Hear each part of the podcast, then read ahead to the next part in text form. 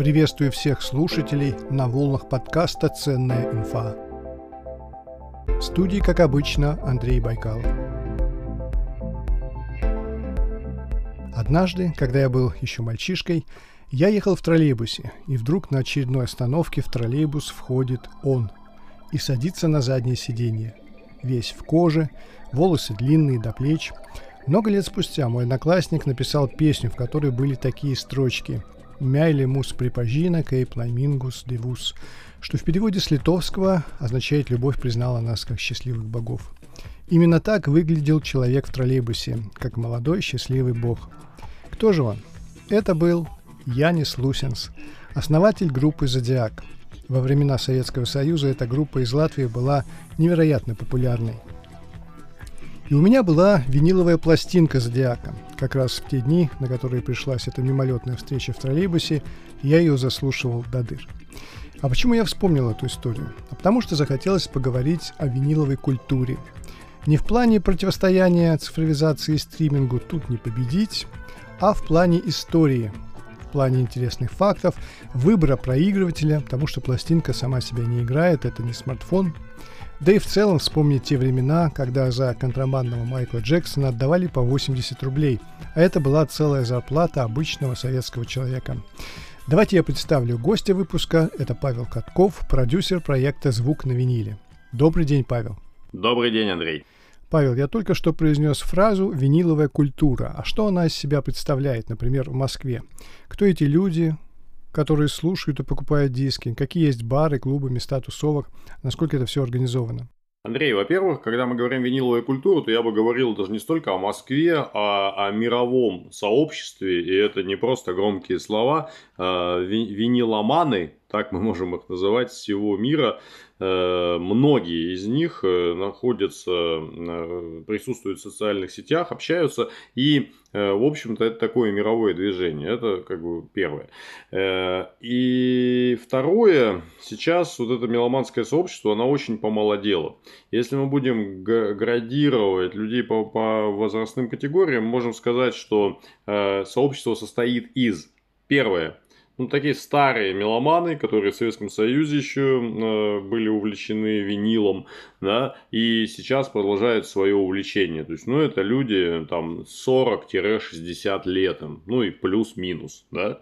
Это одна как бы категория. То есть это коллекционеры. Я бы не, не назвал их, что, они, что все они живут какой-то богатой общественной жизнью, например, ходят в клубы. Человек вполне может э, э, коллекционировать дома, да, и вполне может жить не в Москве. И многие достойные, как бы обладатели достойных коллекций живут не в Москве. А вторая часть, да, вот винилового сообщества это молодые люди. Это могут быть диджеи, но не только диджеи. Это могут быть люди, не, не связанные напрямую с музыкой, которым просто нравятся пластинки. А, и это вот здесь возрастная категория бывает очень даже э, так, совсем другой. То есть есть люди, которым 18 лет, 20 лет, 25 лет, 30 лет, э, и они покупают, слушают виниловые пластинки. Это уже новое поколение, которое пришло к виниловому формату в новейшее время, назовем новейшим для, винилового, для виниловой культуры 21 век, да, 21 веке. И это вторая, как бы вторая вот часть вот этих вот, вот поклонников винила. А дальше можно сказать, что в Москве действительно есть виниловые магазины. Не буду лукавить, многие, не все они очень вот, э, представительны. Бывает, что это просто подвал с пластинками. Но бывает, что это действительно виниловый магазин с шоу-румом. Э, там есть зал, туда можно зайти, там есть на чем поставить пластинку, можно сесть, выпить кофе. Там, ну, то есть они находятся в удобном месте. Да, несколько таких магазинов действительно есть. Это первая часть, ну, если мы назовем Э, так скажем, публичной виниловой культуры, то есть паблики такие, где собираются люди офлайновые. Сейчас из-за пандемии, конечно, есть определенные проблемы с этим, но тем не менее, тем не менее, эти магазины существуют э, в Москве, ну и хорошо, что они есть. Второе, с годами, не скажу, что сразу, нам, виниловым энтузиастам, удалось раскачать заведения, да, клубы э, клубного формата, э, заведения на проведение виниловых таких мероприятий, виниловых перформансов. Ну, первым номером я, конечно, назвал бы джаз-клуб «Эссе», в котором более пяти уже лет назад была программа Николая Богайчука, моего друга и в чем-то учителя, которая называлась «Джаз, винил, винтаж». Человек рассказывал про джаз на виниле, и ставил пластинки. А, сейчас там есть проект «Винил и вино», тоже Николая Богайчука, и это такое вот заведение, которое давно поддержало виниловую культуру. Второе заведение, о котором хочется сказать, это, конечно же, клуб Алексея Козлова, ставший очень знаменитым сейчас, э, а джазмен, который, его, который дал ему имя, это легенда российского, да, я считаю, мирового джаз-рока Алексей Семенович Козлов. В нем проходили тоже программы Николая Бойчука, и в нем резидентом является мое виниловое шоу «Звук на виниле» с Павлом Катковым.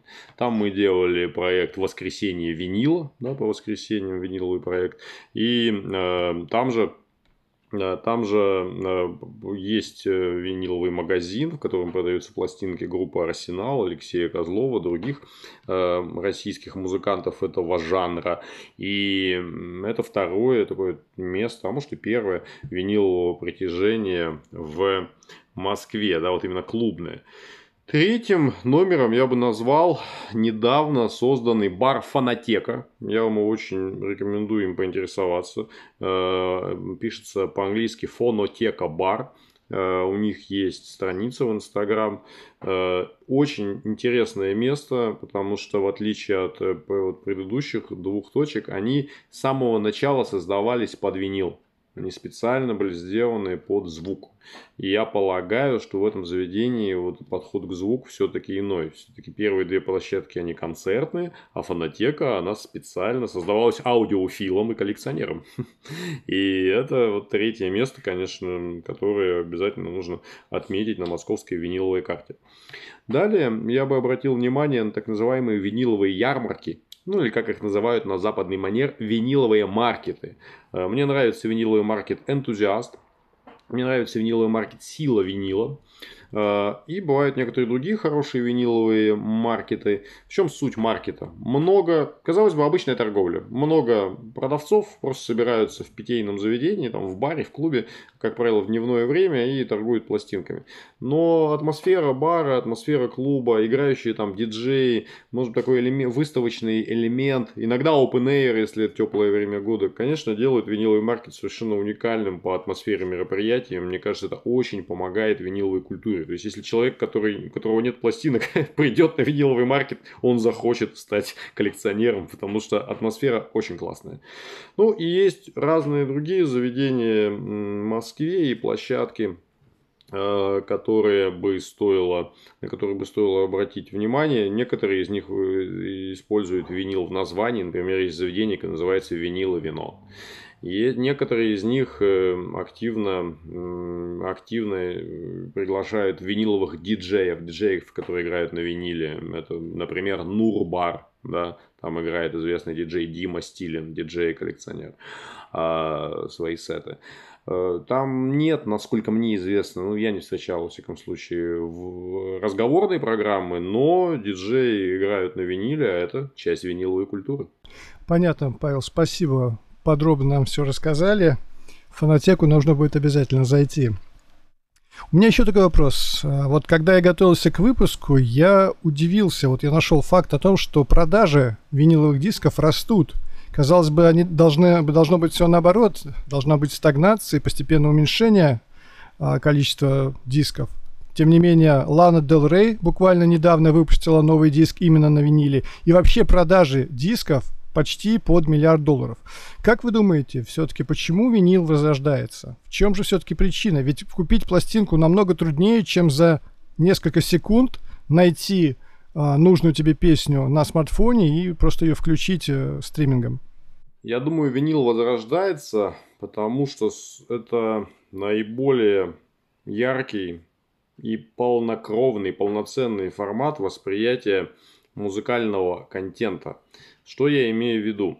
Э, когда музыкант издает запись на виниле, он э, вкладывает свои силы не только в звук, но и в визуальный ряд, в обложку, в вкладку, вот в визуальную составляющую. Э, и вот для меня лично слушать музыку не видя обложку, да, и не держа в руках пластинку, это все равно, что смотреть фильм без звука да, или наоборот смотреть, слушать фильм без изображения, да, вы же не будете слушать фильм без изображения, хотя будет у вас такой аудиоспектакль тогда, но картинки не будет. Вот то же самое и здесь, вот музыканты прошлого, ну как прошлого, когда, разви... когда индустрия развивалась, 50-е, 60-е годы и далее, они всегда создавали продукт, э, чтобы его еще и узнавали по одежке. У меня есть даже такая, у меня есть даже на моем YouTube канале звук на виниле, есть такая программа по обложке встречают, она называется. Потому что покупатель прошлого действительно встречал э, пластинку по обложке. Он заходил в магазин, интернета не было, и он смотрел на обложки. И вот какая обложка его привлекала, да, э, то, то, то, кто он тянул руку. Эта культура некоторое время была утрачена. Ну, сначала сокращена, когда компакт-диски вытесняли винил с полки, потому что компакт-диск он все-таки маленький, все-таки полиграфические возможности у него меньше.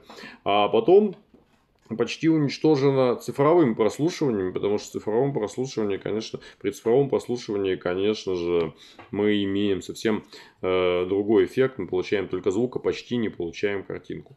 Поэтому вот этот вот, э, вот этот полиграфический ряд, который сопровождает музыку, он, конечно, это вот первая составляющая, почему вот я лично слушаю винил, да, я сижу в окружении обложек, я их расставляю как мне надо и слушаю как мне надо. И эти люди, как бы, которые записывали эту музыку, смотрят на меня с обложек пластинок, а я слушаю их музыку.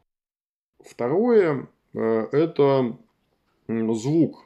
Все-таки Звук на виниле, особенно на старых пластинках, которые изначально были изданы на виниле, это аутентичный звук. Он может быть лучше, хуже. Я не говорю лучший звук. Я говорю аутентичный, то есть то, как записали музыканты. Может потом при каком-нибудь переиздании на компакт-диске, там может можно что-то улучшить да, но все-таки, если хочешь слушать не улучшенное кем-то, а то, как они записали, покупай пластинку старую и поймешь, как они записали. Вот. Еще один аспект винилового звука, в том числе современного, это в том, что нормальный добросовестный продюсер э, обеспечит для выпуска виниловой пластинки специальный виниловый мастеринг. Что такое мастеринг? Это ну, определенная как бы обработка фонограммы, да, приготовление фонограммы к изданию да, на каком-то носителе, либо на, в цифровом виде. И вот одна и та же фонограмма, ну фонограмма я имею в виду запись, аудиозапись, да, э, вот у вас будет аудиозапись одного и того же артиста. Например, там новый альбом Ланы Дель Рей. Вот вы его захотите в Apple выгрузить, например, в Apple Music. А, вы определенным образом будете работать над сжатием, над эквалайзацией, над э, звуком, над его яркостью. Это будет один микс. А, если все это же без изменений вы зальете на пластинку, звучать будет плохо. Потому что для винила, с учетом его вот физических особенностей э, звука, вот сня, сня, сня, звука извлечения из э, этого носителя, да, э, снятие звука с него и дальнейшего его движения там, до аудиоколонок, требуется другой микс. И получается, что наличие такого носителя, как пластинки, заставляет продакшн делать специальный виниловый микс. А он как бы более живой, что ли, более так он естественно звучит, как многие считают. И поэтому вторая причина, помимо, может и первая, помимо вот визуальной, визуальных да, впечатлений, это звук. Третья причина заключается в тактильности. Вот тактильность. Вот, вот, вот многие люди говорят, я не могу читать там электронные книги. Я их понимаю. Взял книгу бумажную в руки, там, понюхал типографскую краску, там, полистал. Там. Кто-то с карандашом читает, если это прикладные какие-то издания, да, такие по, там, по саморазвитию, по бизнесу, по здоровью, да, подчеркивает нужное ему.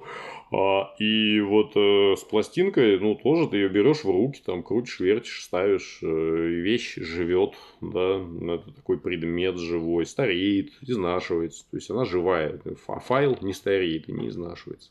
Вот. вот еще это третья, наверное, причина. Ну и четвертая причина это историчность. Да, потому что, ну, слушаешь ты файл, нам группы Deep Purple 70-го года. Ну, файл, файл, нормально все звучит. А так ты берешь в руки пластинку, она физически вышла в 70-м году, там, да, у тебя совсем другие ощущения. или Beatles, там, или что-то там, Kraftwerk, ну, не важно что.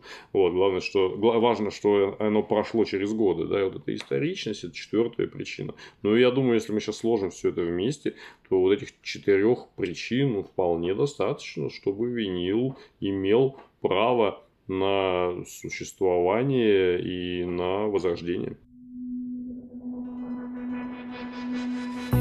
Вы слушаете подкаст «Ценная инфа». А, вы свой проект а, назвали «Звук на виниле», вы являетесь продюсером этого проекта. А, расскажите, пожалуйста, как выглядят ваши музыкальные вечера? Я предположу, что сейчас вы их проводите в онлайн. А как это было до коронавируса? Я надеюсь, будет после. Виниловое шоу «Звук на виниле» – это, как мне кажется, уникальный формат э, сценического действия, потому что мы совместили э, у себя несколько компонентов, которые, э, насколько я знаю, никто в таком виде раньше не совмещал. Некоторые люди говорят, это у тебя лекция? Нет, это не лекция. У меня был случай, как-то раз э, обсуждали мы обсуждали группу Queen, я рассказывал про сингл Who Wants to Live Forever, про фильм «Горец». Ну, как вы знаете, через пять лет после этого фильма последовала трагическая в чем-то э, героическая с точки зрения поведения смерть лидера группы. Все это как бы я переплел в такой тесный клубок и ярко, драматично рассказал со сцены. Разворачиваюсь, ставлю пластинку, разворачиваюсь обратно в зал, люди сидят и плачут. Понимаете? То есть это не лекция, да? А, и первым ее компонентом вот этого нашего винилового шоу «Звук на виниле» является яркий, интересный, драматичный, это важно, драматичный, нужен за сердце человека трогать, рассказ о музыке, о пластинке, об обстоятельствах ее записи. А, и это не лекция, это шоу. Это первая составляющая. Вторая составляющая – это визуализация. Я-то не стою там с указкой, понимаете, на пластинке показываю. У нас работает сценический свет. Если вы были, например, в клубе Алексея Козлова, ну, а если не были, посмотрите фотографии. В том числе у меня зайдите в Инстаграм, звук на виниле, например. Sound on vinyl он звучит. Sound on vinyl. А, и посмотрите там фотографии. Это сценический концертный свет приглушенный, это интересные декорации, это экраны, которые висят по стенам клуба, на которых идут, идет видеоряд, связанный с тем, о чем мы рассказываем, тем, что звучит. Да? Это вторая часть шоу, визуально-световая такая. Третья часть, я назову ее такой декоративно-выставочной. То есть, я упомянул слово декорации. Мы делаем выставку обложек прямо на сцене и частично в зале. И человек, который зашел, он пришел в клуб, купил билет, смотрит шоу, потом есть такой там у нас, ми... пока звучит музыка, такие мини-антракты у нас есть, он может встать, пройтись, он даже может зайти на сцену и посмотреть каждую пластинку, то есть он находится внутри выставки пластинок исторических, которым не там полвека, понимаете, а в это время звучит музыка. Теперь четвертый компонент – звук. А, мы стараемся э, привлекать интересных партнеров на шоу, да, я стараюсь, э, чтобы был интересный звук и была интересная визуализация винилового оборудования на сцене.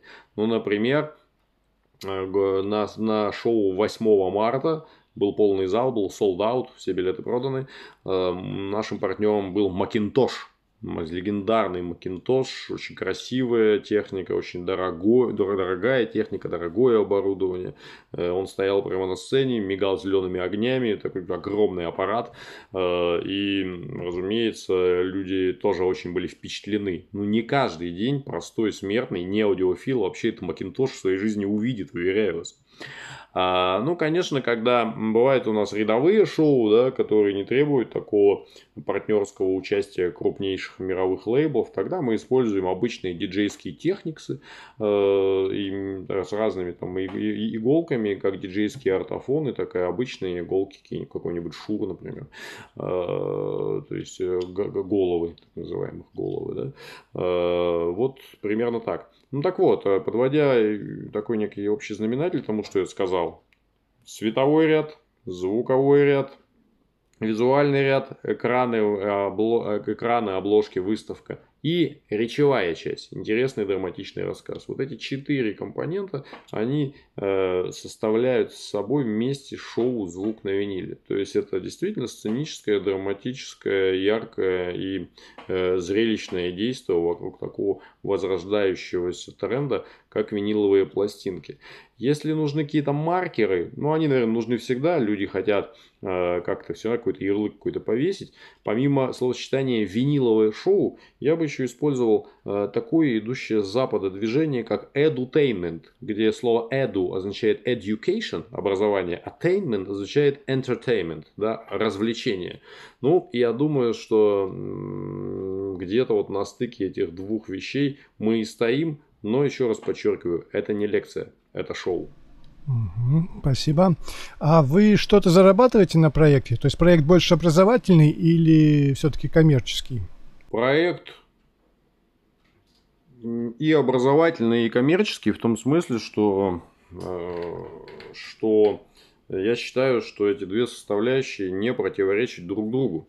Скорее, я бы назвал бы его третьим неким именем, что это проект культурный, да, то есть э, он не приносит больших денег, наверное, потому что э, всякий, кто знает э, экономику клубных выступлений, понимает, о чем я говорю, да, если вы сопоставите количество мест в клубе умножите на цену билета. Ну, у нас цена билета до пандемии была там от 1000 рублей и выше. Это не маленькая цена, кстати, такая хорошая, но мы заполняли с ней полный зал. Но если это все как бы экономически разбирать, сложить э, полный зал даже и вычесть из него расходы, потому что есть билетные расходы, ты платишь, там, платишь налоги, там, платишь разные другие платежи, то, конечно, назвать это каким-то серьезным коммерческим проектом нельзя. Тем не менее, у меня есть на проект далеко идущие планы. Я полагаю, что у него есть э, э, стадионная перспектива. Ну, стадионная, я говорю условно, я имею в виду большие залы, то есть не только клубы, да, а там зал тысячник там, или зал э, или большой, большая площадка. Почему я так говорю? Потому что мне кажется, что виниловые пластинки, этот визуальный ряд в чем-то даже может быть зрелищнее, ну или как минимум может сравниться по зрелищности с рок-выступлением. То есть это может быть действительно такое некое шоу, ну как вот делает, допустим, цирк, цирк Дюсалей, там же никто не поет, но тем не менее там очень все зрелищно. В случае с пластинками так тоже может быть. И я тестировал эту идею пока только на концептуальном уровне с разными моими коллегами из шоу-бизнеса. Я часть шоу-бизнеса, да, и по первому бизнесу, по юридическому я часть шоу-бизнеса. И, в общем-то, у некоторых из них нашел определенную поддержку. Поэтому вот когда этот проект сможет собирать большие такие залы, то там можно будет говорить о его такой серьезной коммерческой судьбе. Это первое. Ну и а, конечно, определенная такая спонсорская составляющая, да, когда проект поддерживают э, крупные лейблы, причем не обязательно музыкальные, э, это может быть и какой-то экологичный продукт placement, то вот в этом, конечно, есть то есть, что, то, тоже определенная финансовая составляющая для поддержки проекта. Но в целом это проект пока скорее культурный. То есть я его финансирую там, из э, смешанных, в том числе собственных средств. Э, и буду делать это дальше, потому что ну, все-таки часть моей жизни. И потому что это важно людям, которые ходят на шоу. Я думаю, это главное. Вы слушаете подкаст «Ценная инфа». А сейчас минутка рекламы, она будет короткой и по делу. Недавно открыл для себя съемку Full HD 60 FPS – Вместе с функцией стабилизации картинка получилась по-настоящему красивой, как будто я снимаю ролик для дорогой рекламы. Но у меня нет аппаратуры вроде Ari Alexa Mini, про которую часто говорит известный кинодел Саботовский. Зато у меня есть Realme 8 Pro, и он способен снимать очень качественное видео. Знаете, как бывает, пока ты не знаешь, что так можно, то вроде и не нужно. А вот теперь узнал и уже по-другому не можешь, да и не хочешь.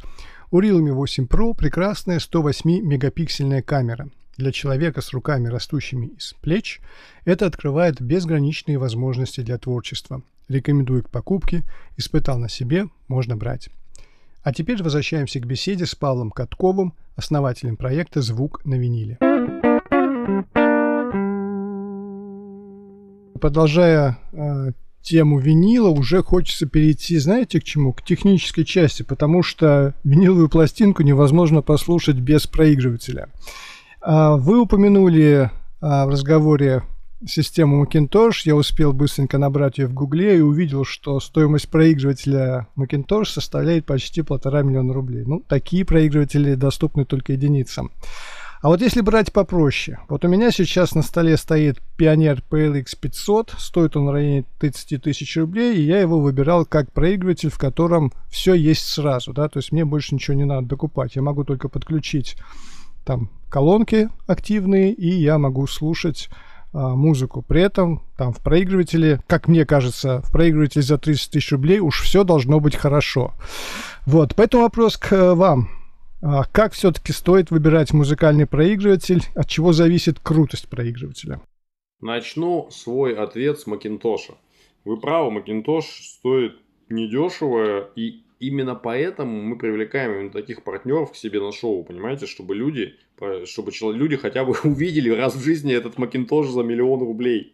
Потому что эти люди, которые собрались в зале, да, которые пришли на шоу, купили билеты, они вряд ли такое купят да, ну, это нужно быть совсем, во-первых, аудиофил должен быть, человек должен быть серьезным аудиофилом, во-вторых, он должен быть, э, иметь серьезные доходы и быть готов потратить эти свои деньги на технику. Поэтому Macintosh у нас неспроста был, а именно вот э, в том числе и поэтому. Теперь по поводу вашего э, пионера, Pioneer PLX у вас. Судя по тому, что вы говорите, э, у вас, наверное, либо куплен фонокорректор, либо у него встроенный фонокорректор. В этом случае вы, и усилитель у вас должен быть. В этом случае вы действительно можете, как бы воткнул и слушаешь. Я не вижу ничего плохого ни в, в дешевых проигрывателях. Я могу вам сказать, что несколько лет назад я купил Dual C420S, ну, или CS420. И он стоил там что-то в районе тоже 30 тысяч рублей. И его вполне можно слушать. И он, у него, ну, я доволен звуком. На его уровне он играет хорошо. Также э, до сих пор великолепно ведут себя так называемые в кавычках диджейские техниксы. Это, это техниксы э, серии 1200 э, серии, э, которые были, которые были, которые выпускались и функционировали в 80-е, в 90-е годы, и они настолько надежные, они, знаете, как, вот, как автомат Калашникова, то есть он весь железный, в нем ничего не ломается, он создан для клубной, грубой, диджейской работы, для мощного износа, поэтому до сих пор мы их покупаем по 30 тысяч рублей, как бы, ну, можно купить, да, его найти там в нормальном состоянии, и спокойно их эксплуатируем и радуемся жизни. Поэтому то, что вертушка стоит 30 тысяч рублей, а не миллион рублей, в этом ничего страшного нет. Это не позорно, это нормально. То есть, как говорится, пусть цветут все цветы. Поэтому вот э, это то, что касается вашего пионера. Пионер этот, э, я знаю, если это вот тот пионер, о котором я думаю, такой полудиджейский с питчингом, там, то это вот тоже что-то такой наследник диджейских традиций, э, техниковских традиций. Правда, техникс, конечно, по надежности, мне кажется, пионер сделает, но как бы новый, новый техникс надо тестировать. Но вы правы, это именно он, это именно диджейская версия, и там есть встроенный фонокорректор, и ну, линейный выход. Да, да, это он и есть, скорее всего. Но он для такого, для быстрого прослушивания, для, для вовлечения людей в тему. Поясню. Вот вы, допустим, купили такой пионер, да, э, и слушаете его. Э, и вы вовлеклись, вы стали покупать пластинки. А потом у вас что-то ухо засвербило, мы это называем. Засвербило в ушах. Вот, захотелось получше звук. И вы начали экспериментировать. Иголки на нем менять. Фонокорректор ему купили внешний. Акустику заменили. Потом саму вертушку тоже, может, замените. То есть, это нормальная эволюция. Но я знаю ребят, коллекционеров, которые покупают очень достойные пластинки, не дешевые, но при этом у них простая техника. У меня есть товарищ один, он говорит, э, я вкладываюсь в пластинки, а, а вертушку я купил, ну играет, ладно, пластинки не портит и нормально. Вот это его позиция. Вот. Это его дело как бы. Поэтому это, знаете, как с автомобилями. Вот смотрите, вы можете купить Эскалат или там Ламборджини можете купить, он будет стоить миллионы. А можете купить Э, условно говоря, я не знаю, Шевроле там такой вот средненький, там Рено, Пежо можете купить, да, Форд, э, Nissan, Toyota можете купить. Это, это не Lamborghini, но это не позорные машины, на них можно ехать, на них можно всю жизнь ездить, Mercedes, BMW, ну такой каких-то спокойных серий, да, то есть то же самое с винилом, да. Ну, главное, не надо покупать совсем уж что-то убитое, да. Не покупайте старые Жигули, которые ТО не могут пройти. Такое в виниловом мире тоже есть. Там, вертушки, которые могут испортить пластинку. Вот их не берите. А Пионер, Техникс, это вполне нормальный уровень. Что касается меня, у меня есть несколько виниловых трактов, ну, потому что я говорю же на своем примере. Один из них у меня есть диджейский Техникс, второй у меня есть эм, э, Dual, я уже упомянул его, CS420, причем я хочу подчеркнуть, что он made in Germany, то есть он собран в Германии, это не Китай, там, не Азия, то есть это хоть, ну, вот какая-то есть там надежда на его надежность. Также у меня есть винтажный тракт э, Виктор, Виктор это старый японский производитель, он вообще 78 -го года, с колонками Diaton. Это тоже старый производитель колонок. Э, и я использую усилитель Rotel да. И у него такой старый, сухой, винтажный звук, джаз старый на нем слушать э, приятно. То есть такой он интересный. Ну и, конечно, вот э, high-end тракт, о котором я рассказывал в своем мини-сериале как я свой первый high-end тракт собирал. Расскажите подробнее, потому что вы показывали, я тоже смотрел это видео, вы показывали проигрыватель Torrens TD402DD, и на вас посыпались сотни негативных комментариев за выбор такого проигрывателя. За что вас так? Объясню вам. На меня посыпались не только негативные, но и позитивные комментарии, а, но была и критика. Критика была связана с тем, что я, не буду лукавить специально для некоторого такой остроты вопроса, сказал, что как я первый именно high-end тракт собирал. Наверное, для слушателей нам имеет смысл разобрать, что такое hi-fi, что такое high-end. Hi-Fi это просто техника высокого класса. Да? Э, хорошая техника высокого класса. Э, вот это Hi-Fi называется. Да? Но аудиофилы шли вперед, да, вперед и вверх, улучшали технику, ну, насколько могли, работали над материалами, да, специальные материалы применяли, там, карбоновые трубки, разные там серебряные нитки, по которым шло там, э, шел звук или напряжение, там, да, использовали специальные породы дерева, да, а, то есть э, максимально улучшали звук. И вот на какой-то точке отсечения э, он это, вот эта аппаратура начинает называться не hi-fi, а high-end. Ну, как бы вот вы дальше, вы как, как я понимаю, термин дальше уже некуда, да, вот все это вот, вот, вот, вот высокий уровень. Вот. Но дальше часто среди аудиофилов э, возникает вопрос, что такое hi-fi, что такое high-end, э, и где проходит граница между первым и вторым. Э, многие проводят эту границу ценовым образом, Э, но есть э, и обратная точка зрения, что high-end это не всегда высокая цена. Ну, цена всегда будет такой выше среднего, но high-end не определяется по цене, да? Только по цене. Вот я этим своим видео, а там был целый сериал, на YouTube можно его найти по словам как я свой первый high-end тракт собирал. И в этом сериале было там несколько серий, я рассказывал о каждом компоненте. У меня помимо этого еще э, э, был э, есть усилитель YBA французский. И у меня а, колонки Sonus Fiber Lumina 1 итальянские и Torrens уже упомянутый вами. И вот эти три компонента вместе я хотел обсудить вместе с сообществом. High-end это или не high-end в том числе. И шишки, которые на меня посыпались, не посыпались от людей, которые считают, что high-end нужно отделять от hi-fi по цене да, но, вы знаете, я реально, мы несколько месяцев это видео релизили, ну, в смысле, выходили новые серии, и у нас каждый раз были некие диалоги, и я так скажу, что мы до конца все так и не определились, Hi-Fi, High-End это только цена или нет. Но нам удалось вот в этих всех конфликтах, да, спорах э, с аудиофильским сообществом выйти на определенные позиции, как отделить Hi-Fi от high-end. Они примерно таковы. Первое.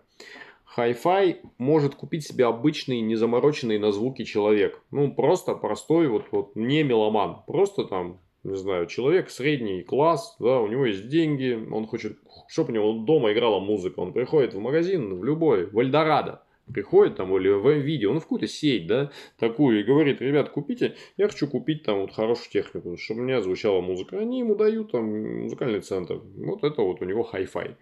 А, а вот э, high-end это когда человек не просто я хочу купить, чтобы играло, а он говорит, а вот я буду слушать стерео или моно пластинки, потому что монопластинки это особый звук.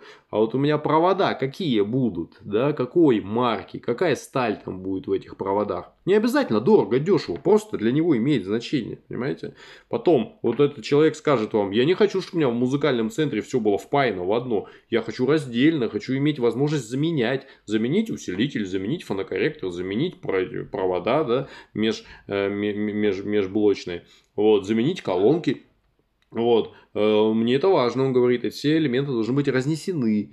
Потом, э, с точки зрения, э, там, зам... Зам... бывают, знаете, такие вертушки, на которых нельзя заменить головку. Это не high-end уж точно. То есть, high-end должен иметь возможность замены. То есть, я сейчас называю признаки, которые не связаны с ценой. Он может быть недорогим, но этой возможности должны быть, понимаете? Потому что эти возможности влияют на звук. То есть high-end покупает себе аудиофил, а Hi-Fi может купить себе просто обычный такой, как бы гражданский, так в шутку скажем, человек, который просто хочет, чтобы у него в доме звучала музыка. Угу. А в таком случае мой пионер PLX 500 и можно назвать Hi-Fi? По-моему... Hi-Fi, да, хай-эндом, думаю, нет. А вы могли бы на основе личного опыта э, подсказать, э, что эм, следует купить, скажем, человеку, который только приобщается к виниловой культуре. И, может быть, у вас получится сделать какие-то градации оборудования, да, условно говоря, там до 30 тысяч, до 50 тысяч, до 100 тысяч. Вот можете сделать такую градацию по подбору оборудования? Знаете, такую мелкую градацию я бы делать не стал. Я сейчас попробую вам ответить в крупную клетку. А, не могу, мне надо просмеяться по поводу слов мелкая градация. Я понял.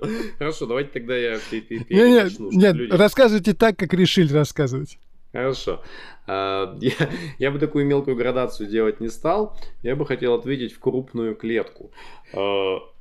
Вот и когда мы приходим в магазин, у нас, э, у нас на самом деле есть три таких градации, да. Внизу находится проигрыватели там, за 30 тысяч рублей. Ну, он вот, вот примерно, ну, плюс-минус, да.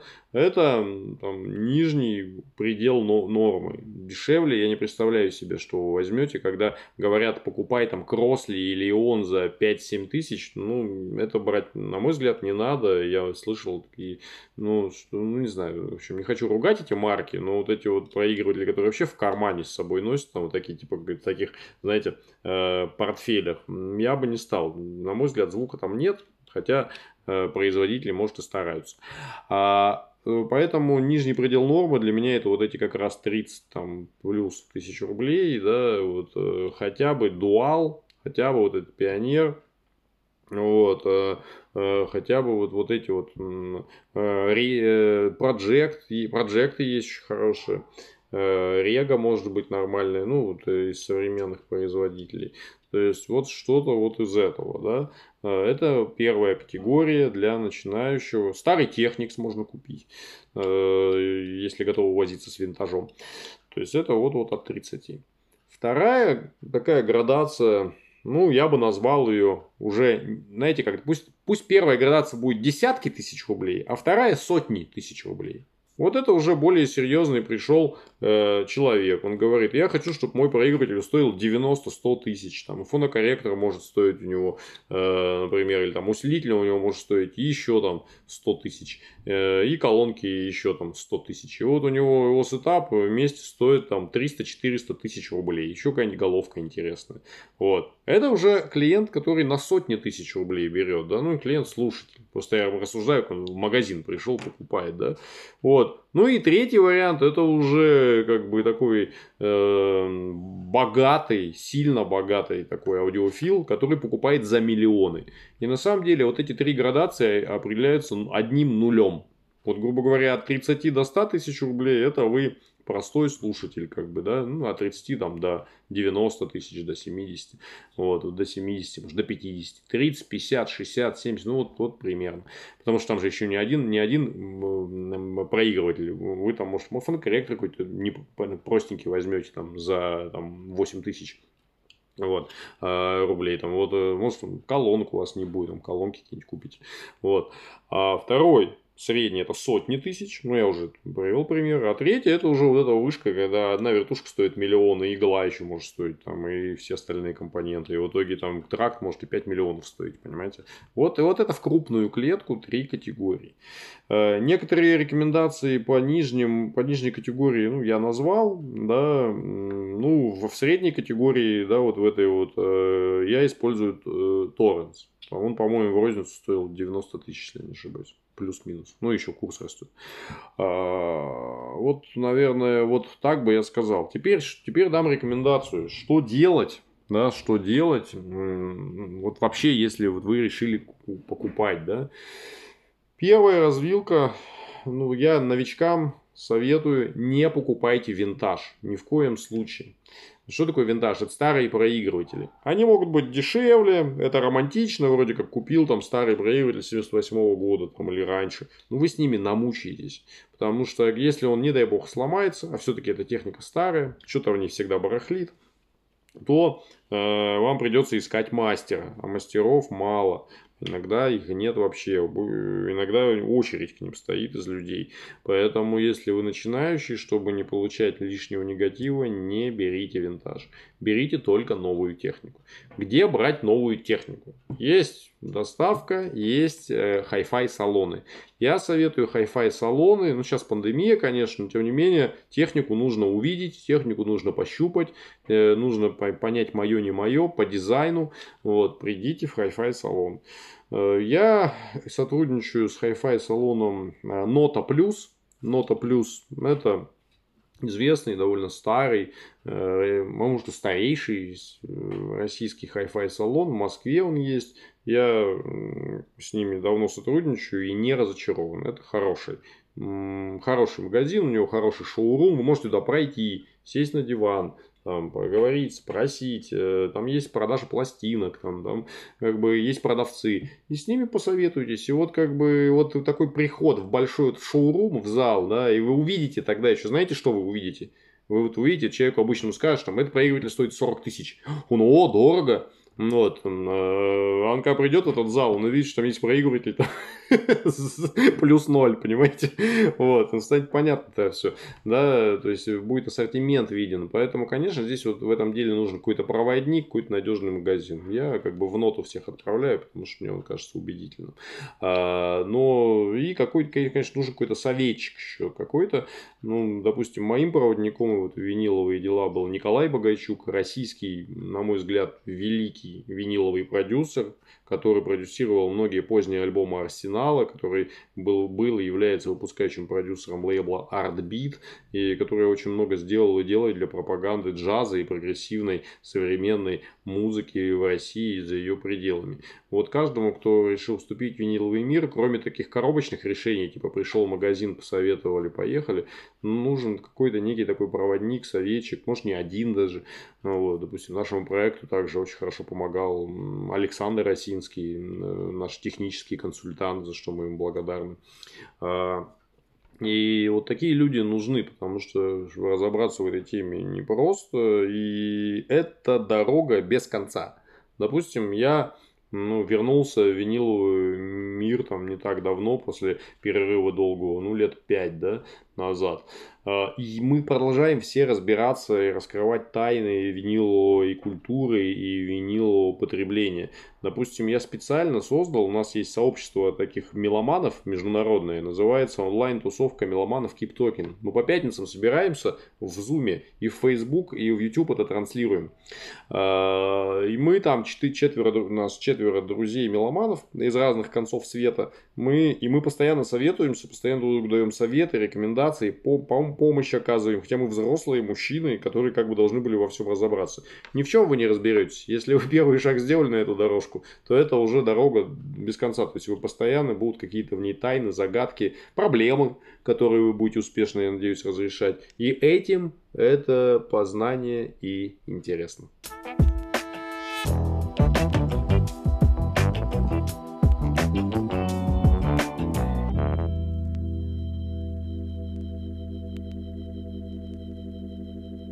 На этом все. Я благодарю Павла Каткова, продюсера проекта «Звук на виниле», за интересную беседу.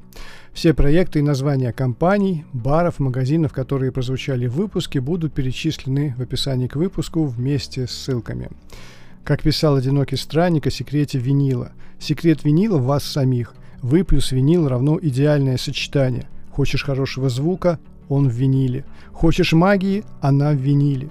Хочешь после трудового дня в кресло и стаканчик с виски, винил и в этом тебе поможет. Слушайте подкаст «Ценная инфа». Будьте здоровы, берегите себя и всего вам доброго.